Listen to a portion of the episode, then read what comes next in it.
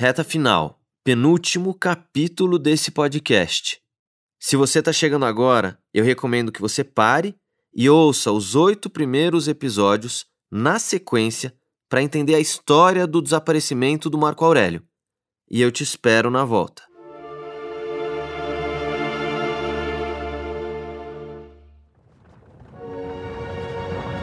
Tá chegando, né, Silvio? Tá.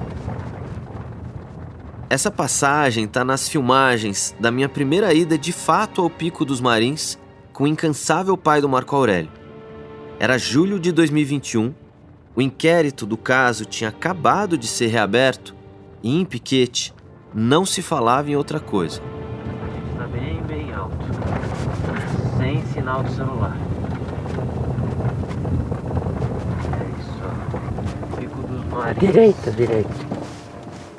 Refúgio base dos Marins. Não, então aí. Deixa eu ver.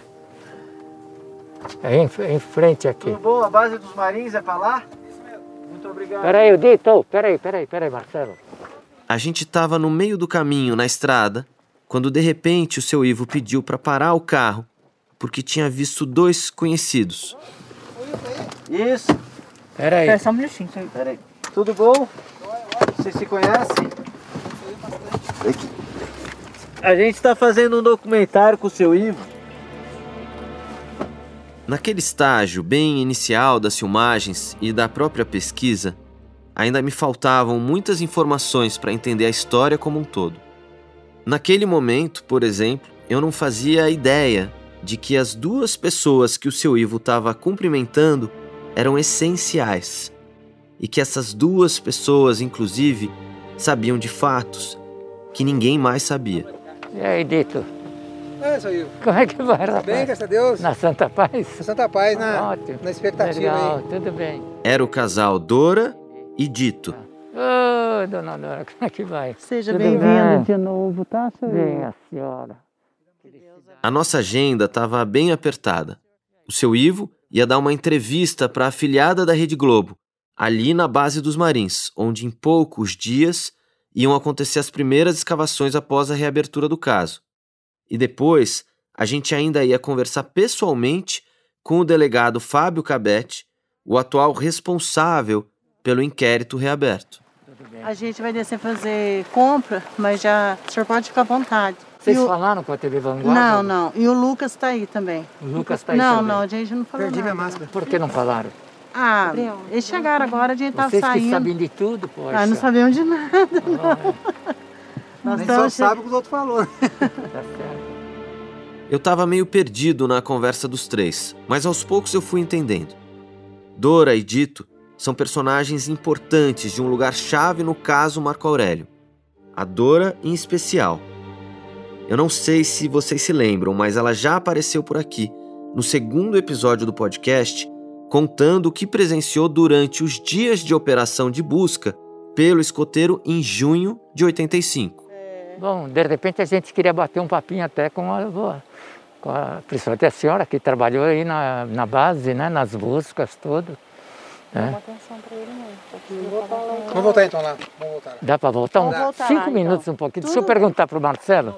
Marcelo, a dona Dora trabalhou na- aqui na, na cozinha fazendo comida para as pessoas na época que estavam fazendo as buscas para os militares todos. Você gostaria de falar com ela? Claro, claro.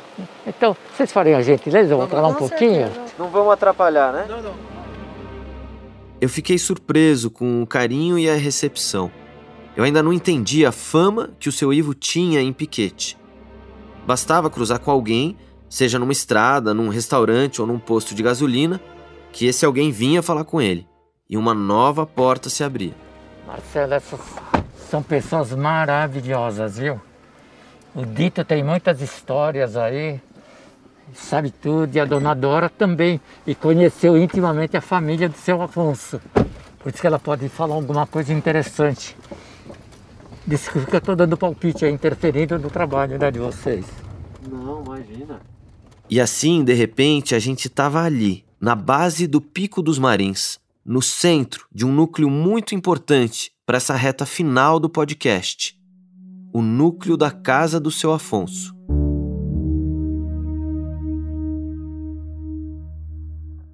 Bom, para a gente entender melhor a história da Dora no Pico dos Marins, é importante entender que ela começa bem antes da história do Marco Aurélio.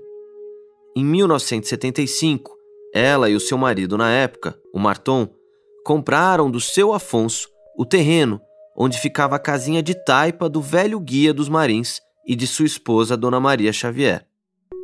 Mas eles convidaram o casal a continuar morando lá. Assim, mais do que vizinhos, eles ficaram amigos. O seu Afonso conhecia como ninguém o Pico dos Marins. E a casinha de taipa onde ele morava, no local hoje conhecido como a Base dos Marins, junto com a casa que a Dora estava construindo, foram os principais pontos de apoio para os militares e voluntários que procuraram por Marco Aurélio depois do seu desaparecimento. E você estava aqui na época do, do que aconteceu com Marco Aurélio? Estava. Só que não tinha essa estrutura que tem hoje, não. Não tinha nada. Só tinha minha casinha. Casinha um, um cômodo com banheiro lá, sem fogão de lenha, sem nada. E daí quando aconteceu, e a gente começou a fazer as coisas, né, para as pessoas, café, pão, bolo, para atender os pessoal que vinha, né? Que eram os mateiros que estavam atrás, né, ajudando, que era começou a chegar militar. Daí meu irmão subiu no mesmo dia, fez um fogão de lenha enorme na minha lá no cômodo da minha cozinha e nós começamos a cozinhar lá. Daí a dona Maria come, começou a cozinhar lá também, porque o, o fluxo de pessoas era muito grande. E, e eu continuei, só que eu não dava conta, que era muita gente, muita, muita. Passava uma média de 300 pessoas no fogão de lenha por dia. Hoje, no mesmo lugar, a Dora trabalha com refeições para os turistas e montanhistas que sobem o Pico dos Marins. E na nossa entrevista improvisada naquele dia, enquanto cozinhava um almoço para a gente no velho fogão a lenha, ela me contava coisas preciosas. Coisas que só mais tarde, com a pesquisa já avançada, eu pude entender melhor e então ligar os pontos. Vocês já filmaram alguém cozinhando? Eu? Hum. Eu já filmei tudo que é coisa, você pode imaginar. ah, então você não vai estranhar nada. E foi assim, numa conversa despretensiosa, numa manhã fria de julho de 2021, que uma nova trilha se abriu na busca por Marco Aurélio.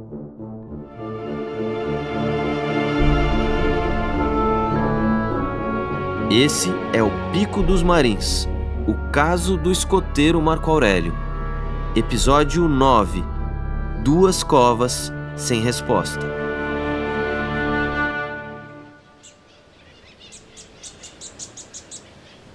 Na verdade, a gente conheceu o seu Afonso porque a gente comprou, o meu marido comprou um sítio dele há 46 anos. 45 anos. Vai fazer 46. Daí a gente ia lá só passear. A Dora tá falando do primeiro marido dela, o Marton, já falecido. Daí a gente ia para lá com as crianças, mas só final de semana. E entre as crianças que ela menciona tá a sua filha Márcia, que eu também encontrei aquele dia na base dos Marins. A Márcia me falou um pouco do que ela lembrava da época de infância ali na montanha. Brinquei muito no quintal do seu Afonso, que era o lugar que era melhor para a gente brincar, porque tinha um pátio grande assim, era chão de terra pisado e tinha bastante vegetação assim, pomar, com fruta, muito pêssego. Mas daí a gente passava o final de semana e junto com a Dona Maria, com o seu Afonso, que a gente gostava muito. Lembro até hoje da comidinha da Dona Maria que a gente gostava muito. E a casa dela era um brinco, sabe? Tudo muito bem limpinho, as panelas, tudo penduradinho com um paninho, assim, muito bem arrumadinho. Era um, um, um luxo. Casinha de chão de barro batido. Se você olhasse no chão, assim, eu acho que era mais limpo que um chão de piso frio, sabe? Assim, porcelanato. Tão limpo que era a casinha dela. Muito bem arrumadinho, muito bonitinho. Só dando um pouco de contexto, ao todo, o seu Afonso e a Dona Maria tiveram nove filhos. Ao longo dos anos, a configuração de quem morava na casinha de taipa, obviamente, mudava. Os filhos mais velhos se casavam e saíam, outros voltavam e no meio disso ainda vieram os netos, como numa grande família.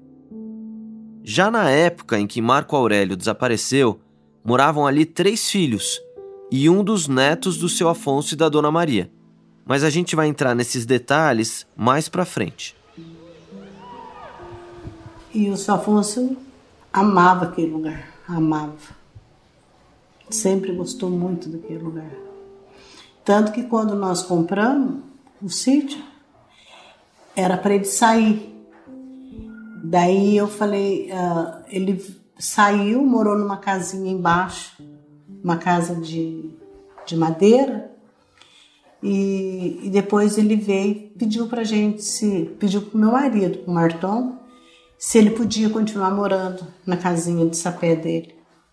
Daí o meu marido falou, lógico, pode morar o resto da vida, senhor. O senhor não precisa sair daí nunca. Eu nunca falei pro senhor sair.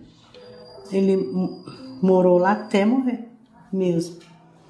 Eu, eu lembro de quando o seu Afonso ficou doente, caiu de cama, sabe? Teve ali comigo, nos últimos momentos dele, a dona Maria, a gente estava lá, a gente já estava morando lá com meu, meu pai, com minha mãe já estava lá.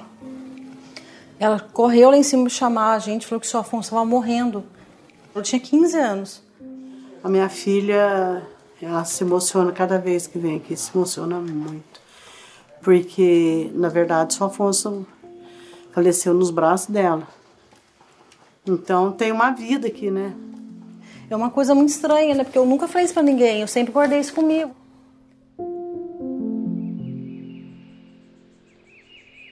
Nessas conversas com a Dora e a Márcia, foi interessante entender melhor como era de fato a vida nos marins naquela época. Mata fechada, sem luz nem água encanada, muito contato com a natureza. Eram famílias que cresciam juntas, brincando, sentindo a energia da montanha. Uma coisa simples, lúdica, meio de sonho. E como que era o seu Afonso? Se você pudesse descrever ele. Para mim, ele era uma pessoa assim, é, acolhedor, gentil, assim, não era muito conversar, né? Ele era meio quieto. Só que ele ficava assim com a mãozinha dentro do paletó, assim, ele, acho que ele tinha uma atrofia, né, na mão, um problema na mão.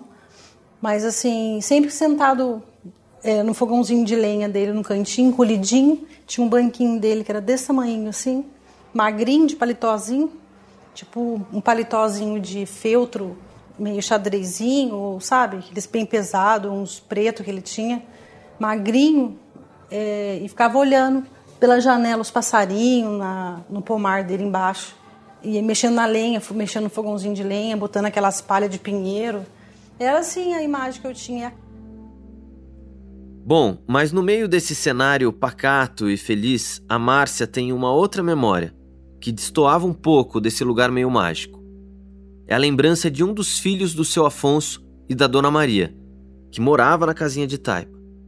Um personagem que daqui para frente é central para nós.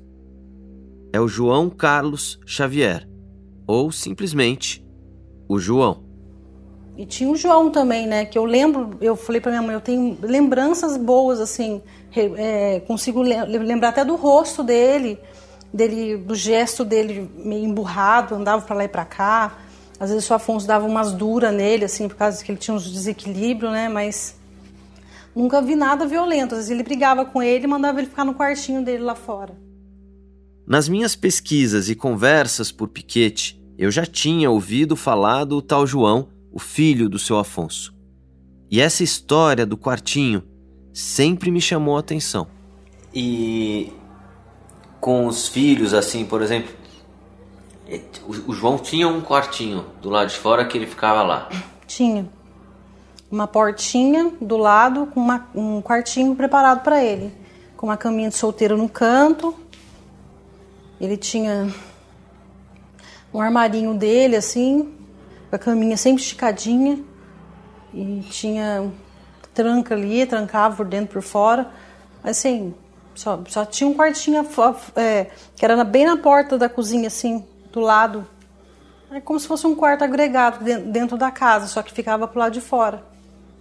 Tinha uma janelinha pro lado de, do, do final do quarto dele, tinha uma outra janelinha, assim. Te, te incomoda lembrar desse quartinho?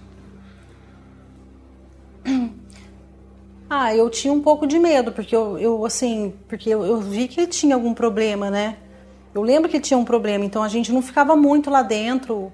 É, tinha uma certa restrição de entrar no quartinho dele. Eu sei que eu não podia ficar, ficar ali dentro, entendeu? Tipo. À medida que eu fui descobrindo esses detalhes, eu fui ficando meio incomodado. E eu me perguntava por que, que não tinha nada relacionado ao filho do seu Afonso nas investigações do inquérito policial lá dos anos 80. Nada, nem uma linha. Eu precisava saber mais sobre o João. E foi aí então que eu pedi ajuda para o Dito, o marido atual da Dora. Apesar do Dito ter chegado depois nos Marins, hoje em dia ele conhece todo mundo por lá. E foi assim que o Dito me levou pelas estradinhas sinuosas da Mantiqueira até a casa da Marlene.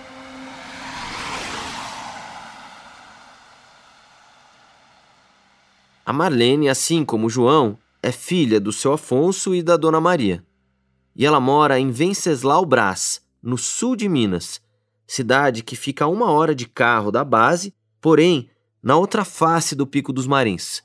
O sentido é meio inverso a Piquete.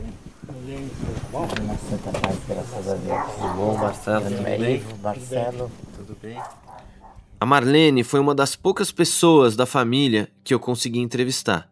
E eu perguntei a ela sobre o João, só lembrando que o seu Afonso e a dona Maria já são falecidos.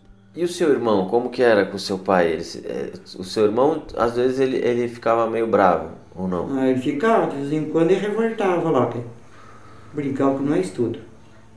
Brigava? Brigava, brigava com os irmãos, brigava com o papai, e já brigava, estourava, já saía. Ele tocava um cavaquinho, ele cantava moda de Tunil Tinhoco, aí Chico Mineiro, ele cantava perfeitinho. Quem? O João? Deus, é. Ele, to, ele tocava, tocava, tocava viola? Cantava, cantava qualquer música. E quando ele estava bom, ele era uma pessoa boa. Mas quando ele estava nervoso, coisa que ele estourava e ia metia a cara e saía. Mas forando isso, ele, ele ia na Aparecida, No Aparecida comprar os cosarinhos, pinoquinhos, as coisas assim, pra sair vendendo. Ele é uma pessoa boa, só que essa porcaria, esse ataque começou a dar nele 15 anos. O marido da Marlene acabou falando por cima, mas eu vou reproduzir essa última frase dela, que é importante. A Marlene diz que quando João tinha 15 anos, abre aspas, essa porcaria desses ataques começou a dar nele. Fecha aspas. Aqui uma pausa. Uma questão delicada que sempre surge nos relatos sobre o João é a sua saúde mental. Então, a gente tem que ter cuidado ao tocar nesse tópico. Estigma, discriminação e violação de direitos humanos contra a pessoa com alguma deficiência, seja ela física ou intelectual, são comuns até hoje e eram ainda mais presentes nos anos 80. Mas o fato é que, segundo a Marlene, o João tinha um problema importante e passava por algum acompanhamento médico na época. Ele brincava e tomava tudo de uma vez, o remédio dele, quando ele piava, ficou um mês na Dejubá internado. Daí depois passou uns tempos, tornou obrigado de novo, catou bebeu tudo de novo, que cardenal. Gardenal? Ele tomava Gardenal. Tomava Gardenal. Ele tomava tudo de uma vez? Tomou duas vezes, tomou tudo de uma vez. Ficou um mês e cinco dias. Em Lorena, de Lorena, fomos eu com minha mãe, levei ele para Taubaté, chegou lá, não teve vaga, levou para São José. Chegou lá, internou, depois que ele voltou em si, voltou. Ficou dois anos e meio sem andar. Gardenal é um remédio normalmente usado como anticonvulsivo para epiléticos e que tem como efeito colateral a sonolência e a sedação. E um detalhe importante: a gente não sabe até o momento qual era o diagnóstico exato do João. Bom, eu também perguntei para Dora o que ela lembrava dessa condição do João. Ele era bem agressivo, mas devido à doença dele. Mas ele brigava com as crianças, com os adultos? Como que era essa agressividade? Sim, brigava. Ele brigava com a mãe dele, com o pai dele, sabe? Brigava com os irmãos dele. Brigava, ele era bem agressivo. Porque ele nunca conversava com a gente, nunca conversou. Ele sempre ficava isolado. Por isso que a gente calcula, mas também não sei especificar o que é. Sabe? Mas que ele tomava remédio também para tipo calmante, eu acho. E, é, é, não sei quem que me falou que é, às vezes o pai dele trancava ele num quartinho, isso é verdade? Isso, isso foi mais tarde. Quando a gente comprou, não, a gente ia lá ainda via ele no quintal, via ele guardando lenha, mas assim nunca nunca conversou com a gente. Depois, bem para frente, que daí sim, daí o seu Afonso construiu o quartinho do lado da casa de, deles mesmo, um quartinho, e ele ficava ali, o pai dele colocava ele ali. Porque tinha medo, sabe? Porque por causa dele ser agressivo. Creio que seja por isso, né? Lógico. Mas ele trancava o João lá? Uhum. Fechava ele lá. Fechava porque ele não podia ficar fora. Era um, é um pai presente. Tanto que quando o João sempre fugia, eu acho que foi por isso que foi o quartinho para ele fechar também. O João sempre fugia, sempre. E o seu Afonso sempre ia atrás dele, sempre. Ele, o seu Afonso e a Dona Maria. Sempre ia atrás dele, buscar ele, toda vez trazer ele de volta. Ele ia parar em Piquete, em Aparecida, em Guará. Aqui só um parêntese sobre essas fugas do João que todos citam. A cidade de Aparecida fica a mais de 50 quilômetros da base dos Marins. Guará, que é uma abreviação de Guaratinguetá, fica a pouco mais de 40 quilômetros. E detalhe: o João ia sempre a pé.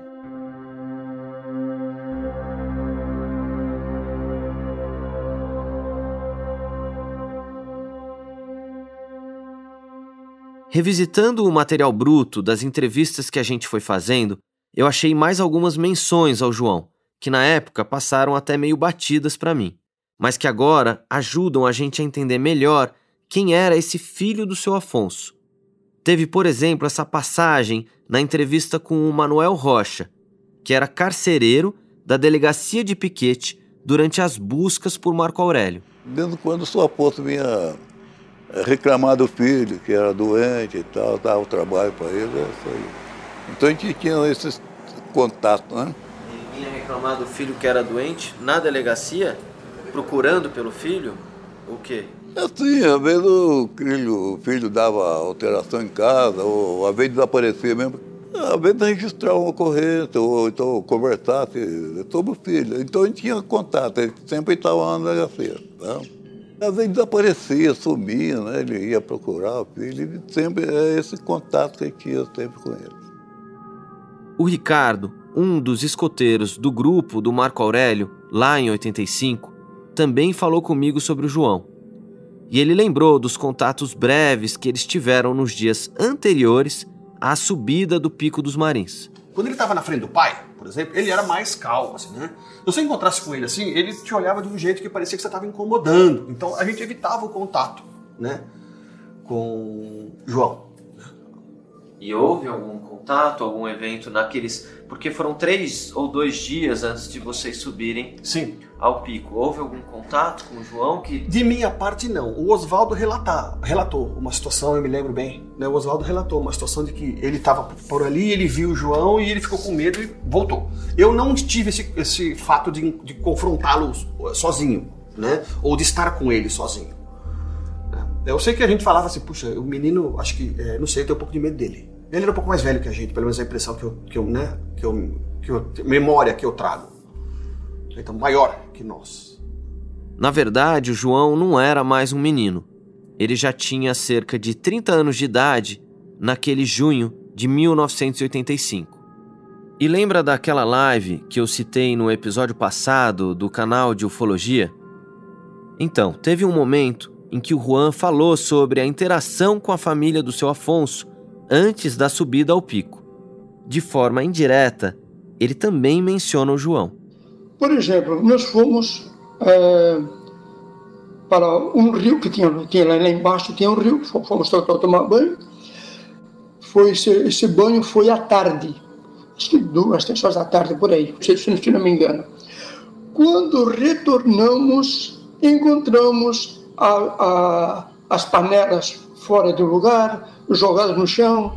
É, enfim, tudo alguém tinha estado lá, tinha, tinha feito estrago.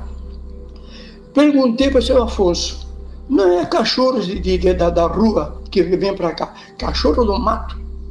Meio estranho, porque que eles façam, façam isso. Mais tarde, já à noite, estamos dentro da, da, da barraca, barraca fechada, por causa do vento e frio também, e bateram na, na, na, na lona.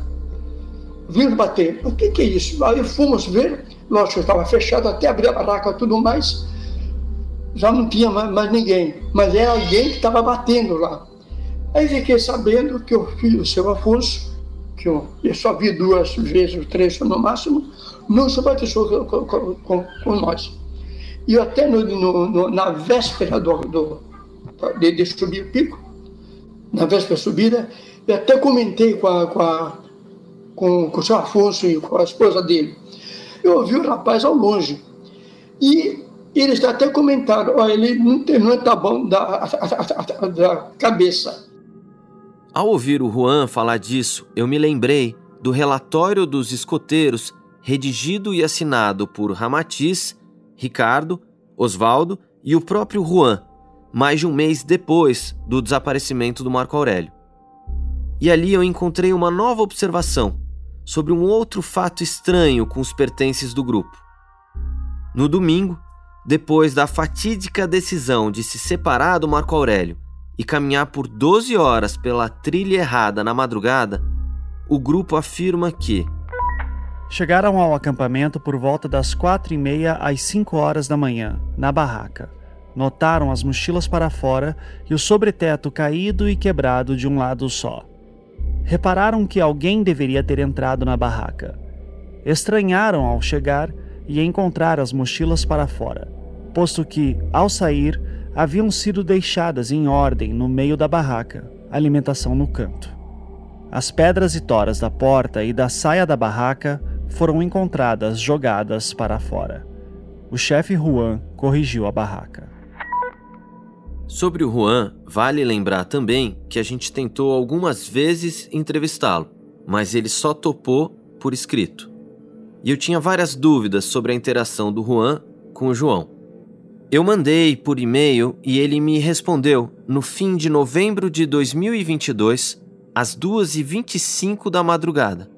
Eu vou ler as perguntas e as respostas na íntegra para você entender o contexto.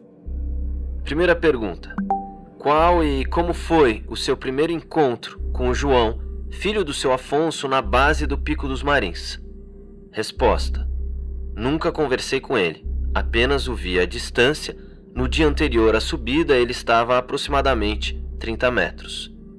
Próxima pergunta: é verdade que João ficava encarando de forma negativa os meninos? Desconheço. Ele não demonstrou a menor afeição por nós. Fomos atacados na barraca e o único possível era ele, mas não tivemos contato direto. Outra pergunta. É possível dizer que o João teria remexido a barraca, visto que no relatório existe esse fato descrito? Certamente foi ele quem atacou, pois não tinha ninguém mais na área para poder fazê-lo.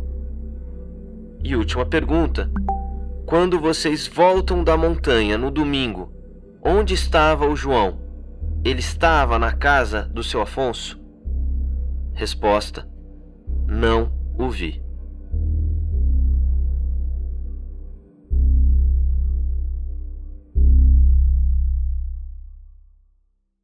Agora, uma observação importante. Como a gente já falou antes, o nome do João não aparece nenhuma vez no inquérito policial nos anos 80. mas existe sim uma menção bem rápida e indireta a ele, e que hoje eu entendo que é bem reveladora. Foi numa acareação entre o chefe Juan e a Dona Maria em abril de 1986, quase um ano depois do desaparecimento do escoteiro. Dada a palavra novamente a Dona Maria, pela mesma foi dito que no sábado, dia dos fatos, a declarante e seu Afonso saíram de casa por volta das 10 horas e retornaram por volta das 15 horas, sendo que também suas filhas saíram de casa naquele dia, ficando somente seu filho, que é doente mental, em casa. Nada mais. Ou seja, o que a Dona Maria está dizendo é que no sábado, das 10 às 15 horas mais ou menos, só tinha uma pessoa na casinha de taipa na base dos Marins: o seu filho João. Nesse mesmo intervalo de tempo, na montanha, por volta do meio-dia, o Oswaldo se machuca. E às 14, o chefe Juan teria mandado Marco Aurélio descer rumo à base em busca de socorro. Então, vem a pergunta que a polícia não fez e deveria ter feito na década de 80.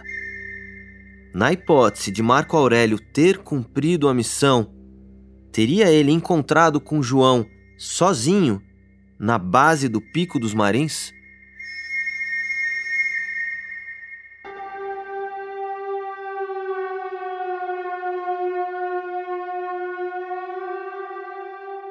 Para entender se esse encontro aconteceu, vem uma outra pergunta importante ligada à cronologia dos fatos.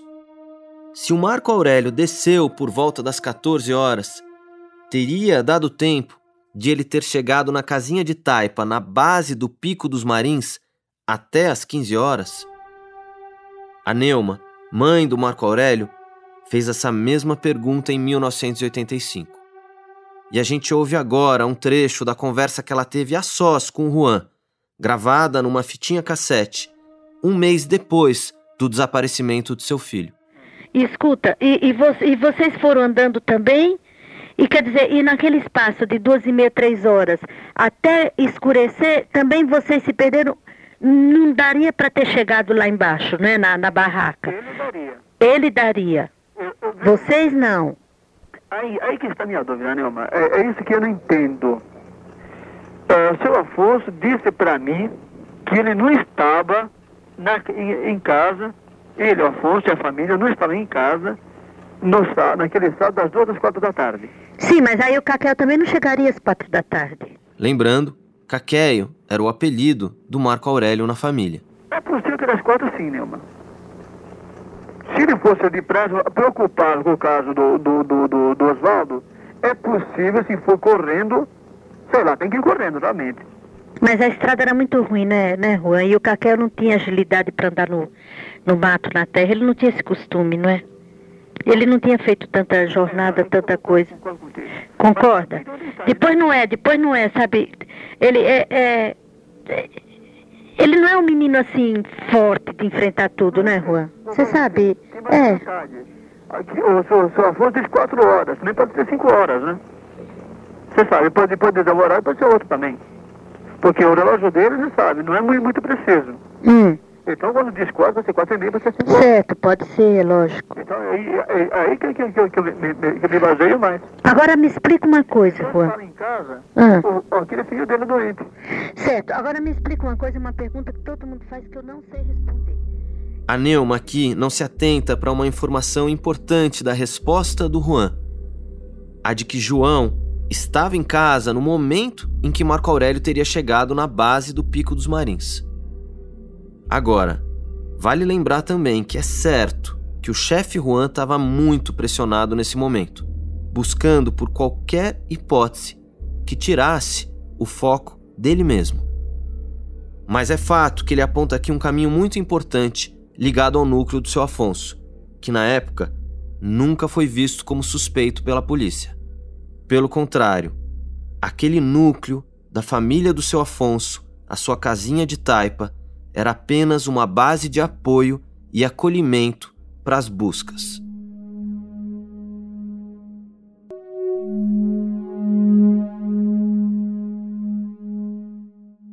E só reforçando, essa hipótese sobre o João nasce em torno do seu comportamento.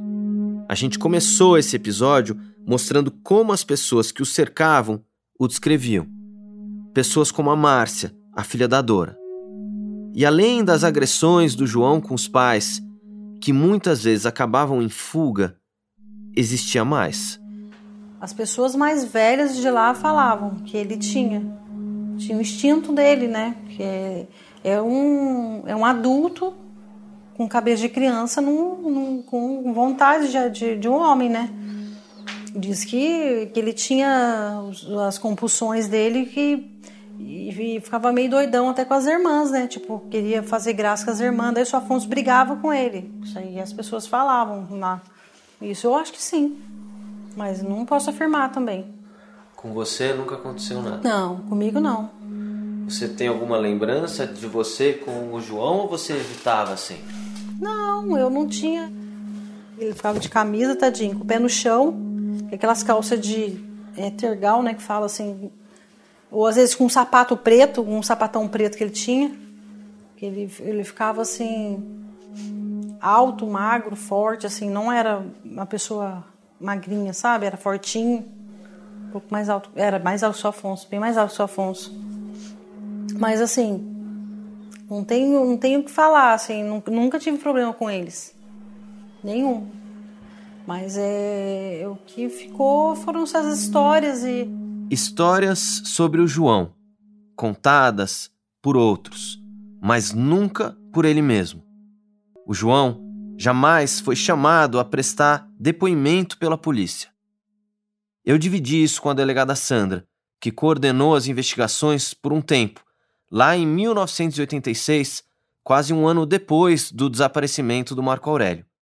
Ela é a delegada que buscava pelo escoteiro vivo. Mas eu, sinceramente, passei meio que despercebido desse João. Para mim, não, não não tinha ele como perigoso ou agressivo, não referiram nada para mim não. Então, eu só juntei algumas evidências na, na, na história, né? Do tipo, tinha um filho que era agressivo, que estava ali na mesma casa, os, os, escoteiros tinham receio de se aproximar dessa pessoa. Mas será que esse João teria matado com uma paulada? Pra quê, né? Porque é, arma esse João não, não, manuseava, né? Então teria que ser com uma paulada, com uma faquinha, não, não sei.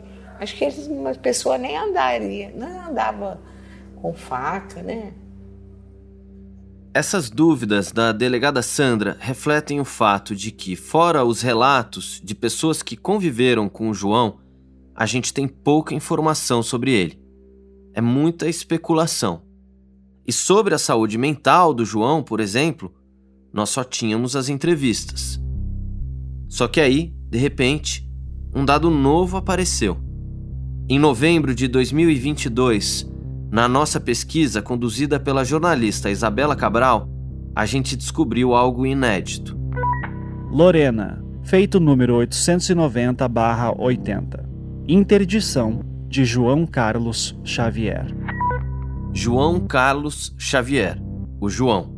Trata-se de um registro de 15 de dezembro de 1982, publicado em Diário Oficial em janeiro de 1983, sobre a decisão judicial da interdição do filho do seu Afonso e da Dona Maria. O Dr. Carlos Roberto Petroni, juiz de direito da primeira vara desta cidade e comarca de Lorena, estado de São Paulo, faz saber a todos que, por sentença proferida aos 3 de junho de 1981, foi declarada a interdição de João Carlos Xavier, brasileiro, solteiro, filho de Afonso Inácio Xavier e Maria José da Conceição haja visto que ficou plenamente provado nos autos supramencionados que o mesmo é portador de anomalia psíquica que o incapacita para a vida civil, tendo sido nomeado curador o seu pai, senhor Afonso Inácio Xavier. Para quem não é familiarizado com o assunto, uma pessoa pode ser interditada quando se mostra incapaz de medir as consequências de suas ações e ou administrar os seus bens. Se concedida, a medida delega a outra pessoa, o tal curador, nesse caso o pai de João, o seu Afonso, as decisões legais. Transtorno mental, dependência química ou doença neurológica estão entre os motivos que podem levar a uma interdição, cujo processo incluirá entrevistas e provas para avaliação. Essas informações são do Conselho Nacional de Justiça. A partir dessa decisão, a gente foi atrás dos autos de 1981 que levaram o juiz a interditar o João no ano seguinte. Nós procuramos pelo laudo médico que explicasse a real condição do João Carlos. Pedimos acesso ao processo no Fórum de Lorena. Mas o caso está em segredo de justiça e o atual juiz não autorizou a nossa consulta.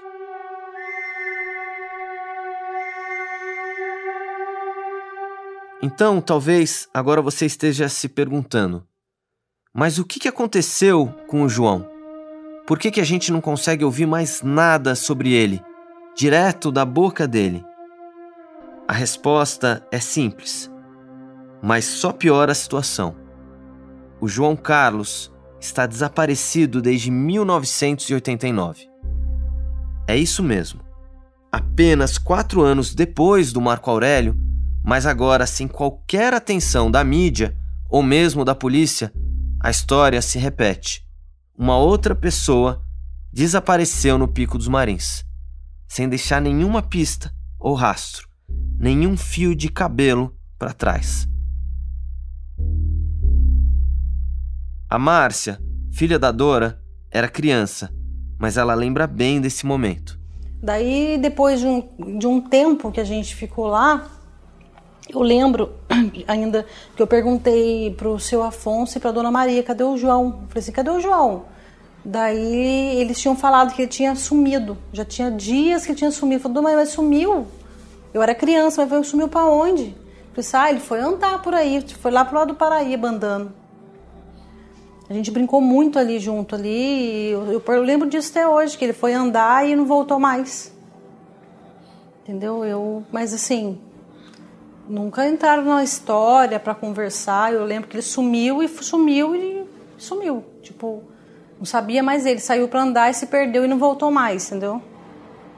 E como que ficou o seu Afonso e a Dona Maria? Né? Você lembra ou, ou é vago? Ah, eu lembro dela preocupada, triste hoje eu venho a, a, a essa memória, assim, lógico, o filho dela sumiu, claro que ela ficou triste, né? Ela chorava, assim, eu vi ela chorando algumas vezes.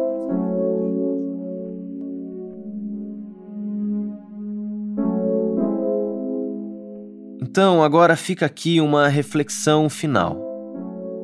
Todos os anos, nos marins, acontecem acidentes. Pela condição da montanha, de ser ao mesmo tempo muito acessível e perigosa, ela acaba atraindo turistas e montanhistas. As pessoas se perdem ou de alguma forma se colocam em situação de risco e no fim, elas precisam ser resgatadas. Não é algo raro, mas os casos são sempre solucionados de um jeito ou de outro. Até em casos mais extremos, quando, por exemplo, aquele montanhista francês desapareceu, gerando uma grande mobilização de buscas em 2018, ele acabou sendo encontrado.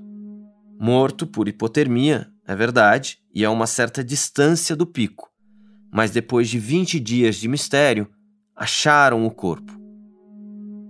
Então, o que as estatísticas revelam, e é no mínimo intrigante, é que até hoje a gente só tem o registro de duas pessoas que simplesmente desapareceram e nunca foram encontradas no Pico dos Marins. O escoteiro Marco Aurélio e o João, filho do seu Afonso. Não é muita coincidência? Será que um raio pode cair duas vezes no mesmo lugar? Não estaria um desaparecimento relacionado com o outro? Bom, e é isso que a polícia finalmente passou a investigar, de forma direta ou indireta, ao reabrir o inquérito do caso do escoteiro em 2021. E para reabrir um inquérito, depois de quase quatro décadas, como bem me disse o delegado Fábio Cabete, você precisa de duas coisas, ou uma delas: um fato ou uma prova. E um fato bizarro aconteceu nos Marins. No início da pandemia, uma das filhas do seu Afonso, chamada Helena, procurou a Dora. Essa Helena pediu para voltar para passar um tempo na base do Pico dos Marins, o lugar onde ela tinha vivido uma infância feliz com os pais, seus irmãos, o seu Afonso e a Dona Maria. Mas logo a Dora soube que essa volta da Helena não era só para relembrar os bons momentos do passado. Helena, mesmo já uma senhora de idade avançada, estava disposta a muito mais. E eu prefiro que vocês ouçam na voz da Dora o que aconteceu. E quando que foi o momento que a Helena pediu para frequentar o sítio? Conta pra mim. Foi assim, nós fomos morar lá, daí não passou tempo nenhum. Daí ela foi lá em casa, foi ela, a família do seu Afonso, tudo, ficaram lá conversando de saudade, não sei o quê. Daí a gente conversando, ela pediu se, se, se ela podia morar lá. Que tava a vida difícil, não sei o quê. Eu falei, lógico que pode, imagina que ela tinha saudade. Eu falei, lógico, daí nós arrumamos um quartinho lá pra ela. E ela ficou lá morando três meses. Três meses ou mais. E durante esse tempo, ela e o marido dela, primeiro foi ela, ela foi, ela começou a cavar. E ficou três meses cavando. Cavando, e depois o marido dela começou a ajudar ela a cavar um buraco.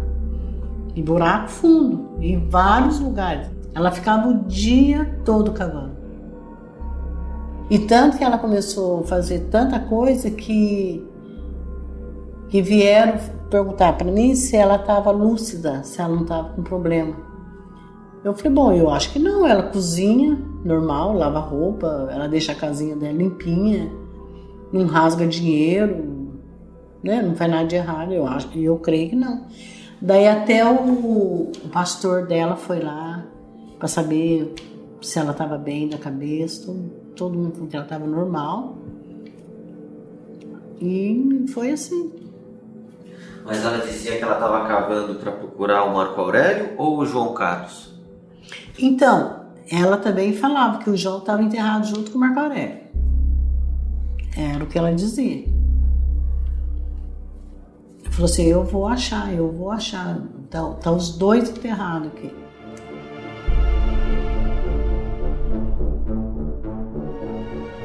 Eu te espero no próximo e último episódio do Pico dos Marins.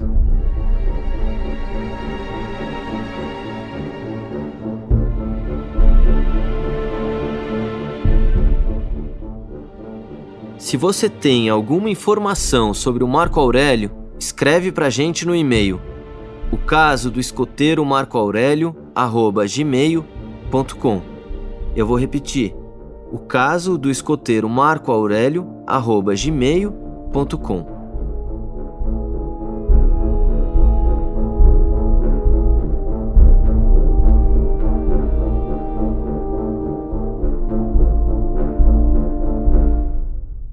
Pico dos Marins, o caso do escoteiro Marco Aurélio é um podcast original Globoplay. Eu sou Marcelo Mesquita e assino a direção, o roteiro e a criação do projeto. A direção geral é do Ivan Mizanzuki. Pela Globo, Fábio Silveira é o gerente de podcasts e o analista de conteúdo é o Marcelo Sobata. A produção é da Trovão Mídia. Produção executiva por Ana Bonomi Luísa Vassalo e Morena Cote. Roteiro de José Orenstein e Silvia Gomes. Edição de som e mixagem de Bia Guimarães. Trilha sonora original por Mariana Romano. Assistência de produção por Ana Azevedo. Som direto por Flávio Guedes. Produção de set de Rafael Botino e Luísa Vassalo. Pesquisa e checagem de Isabela Cabral. Pesquisa de mídia por Juliana Borges e Stella Grisotti. Consultoria de pesquisa e acervo de Ivo Simon. Consultoria jurídica de Elisa Cruz. Apoio logístico e transporte do Jonas Caetano. Transcrições por Sofia Magagnin e Marina Sequinel. Gravado no Trampolim Estúdio, em São Paulo. Nossos agradecimentos especiais à família Simo. Esse podcast baseia-se em documentos públicos e entrevistas concedidas com consentimento dos entrevistados. Não se trata de uma investigação policial. A família Simon não interferiu e não tem nenhuma responsabilidade sobre o conteúdo desse podcast.